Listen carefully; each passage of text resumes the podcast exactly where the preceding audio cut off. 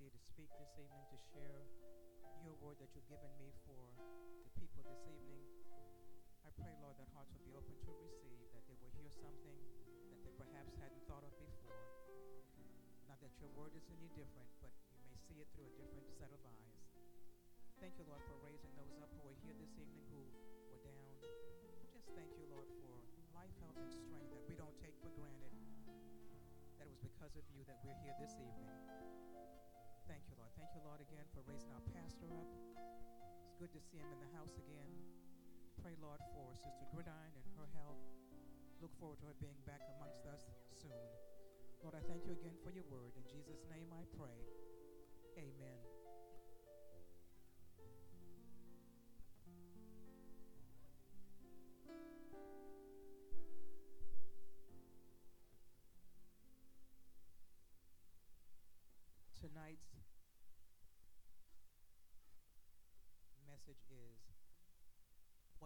Eyes don't see.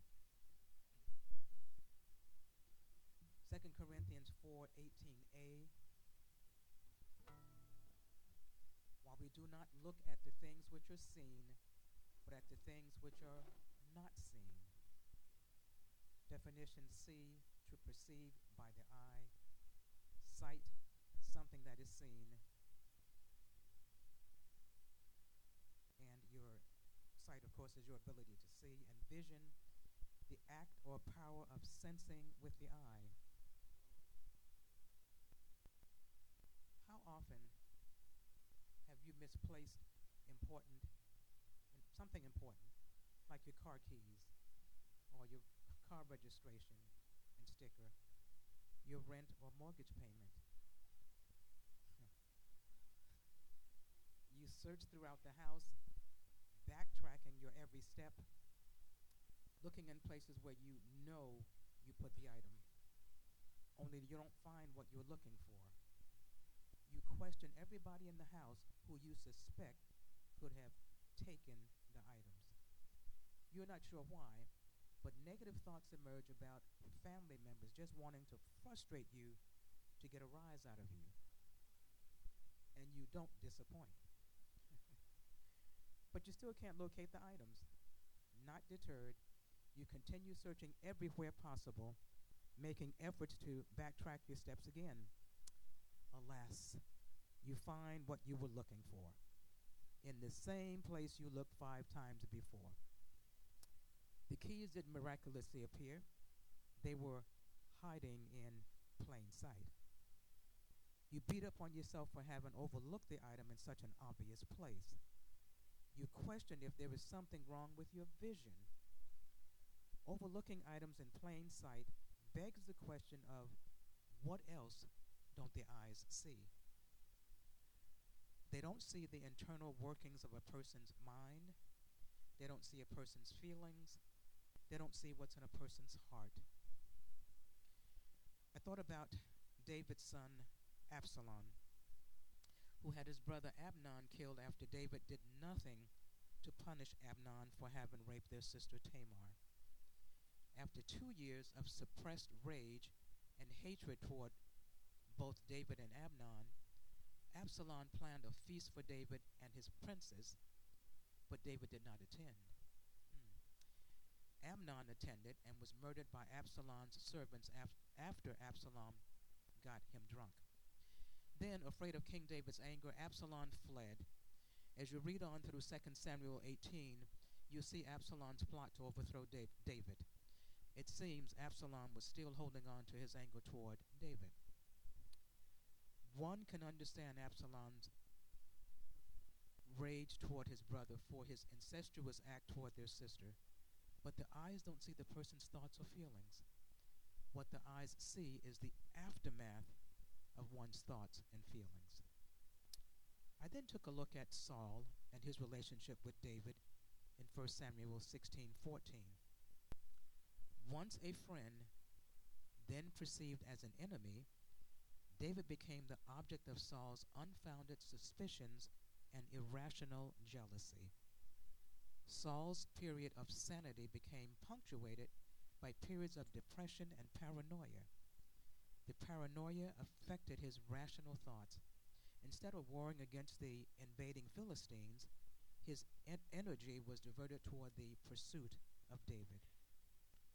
Saul was a close friend with David until the town's women praised David for not only killing Goliath, but killing tens of thousands compared to Saul's having slain his thousands.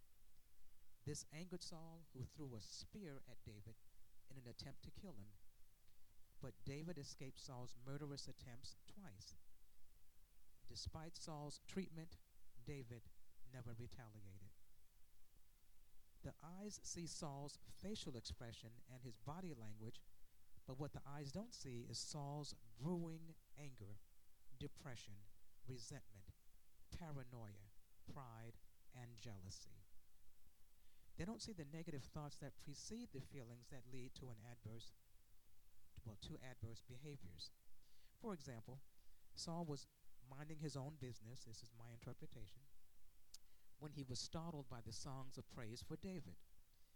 His probable thought was, These women have some nerve comparing me to this young upstart. Not only do I dislike them, I resent this person who I'm told has God's favor. So, what does Saul do with these feelings? He puts a plan in place, or plan in motion, to get rid of David so he, Saul, can feel better. Sort of like saying, out of sight, out of mind. The same holds true for us. Thoughts in general, especially negative ones, lead to uncomfortable feelings which ultimately set the stage for action. Just think many, dare I say all, road rage incidents start out with a provocative event. For example, someone cuts you off in traffic, followed by a negative thought Hey, dummy, you almost hit me. Followed by expressed feelings of anger, shouting profanity, or pounding on the steering wheel, then speeding up to catch up with the reckless driver to do damage to the driver. For example, jumping up on the driver's hood, pounding on the driver's windshield with a baseball bat. The eyes also don't see feelings of depression and or when one is overwhelmed. A prime example is that of Moses, who was becoming depressed from having total responsibility of judging all the problems of the people he led out of Egypt. In Exodus 18 13 through 27, Moses had the unenviable task of judging his people who had disputes and needed to know what God's statutes and laws had to say about their problems. As Moses was becoming weary with such a heavy workload, and not having any boundaries to protect himself from burnout, Jethro, his father in law, gave him sound advice to solicit others to help carry the load. Moses was to appoint able men who feared God to rule over thousands, hundreds, fifties, and tens of people who were to judge the people at all times. Hard cases were to continue to be handled by Moses, but smaller matters would be the responsibility of those appointed by Moses. By divvying up the responsibilities, Moses would be able to endure his ongoing assignment, and the people would be satisfied with the responses to their problems. The unexpected advice from Jethro and the much needed support of others pointed to everyday examples of what the eyes don't see. One example piqued my interest during one of my devotions. There was a story of a couple with two children a boy age 10 and a girl age 5. The wife regularly took the children to church, but the husband rarely went, spending Sundays fishing and hunting. Early in their marriage, the wife tried to get the husband to go to church with her, but he said, quote, You can look for God in the place we have built. I'll look for God in the places he has built. End quote. Sound pretty good. From his tone of voice, she knew to drop the subject. One Sunday, the husband took his 10 year old son fishing. They were so focused on the fishing that they didn't see the dark clouds forming in the distance. As soon as the rain started to fall, they raced toward the boat ramp. When they got there, the husband sent the child to the truck while he frantically tried to get the boat on the trailer.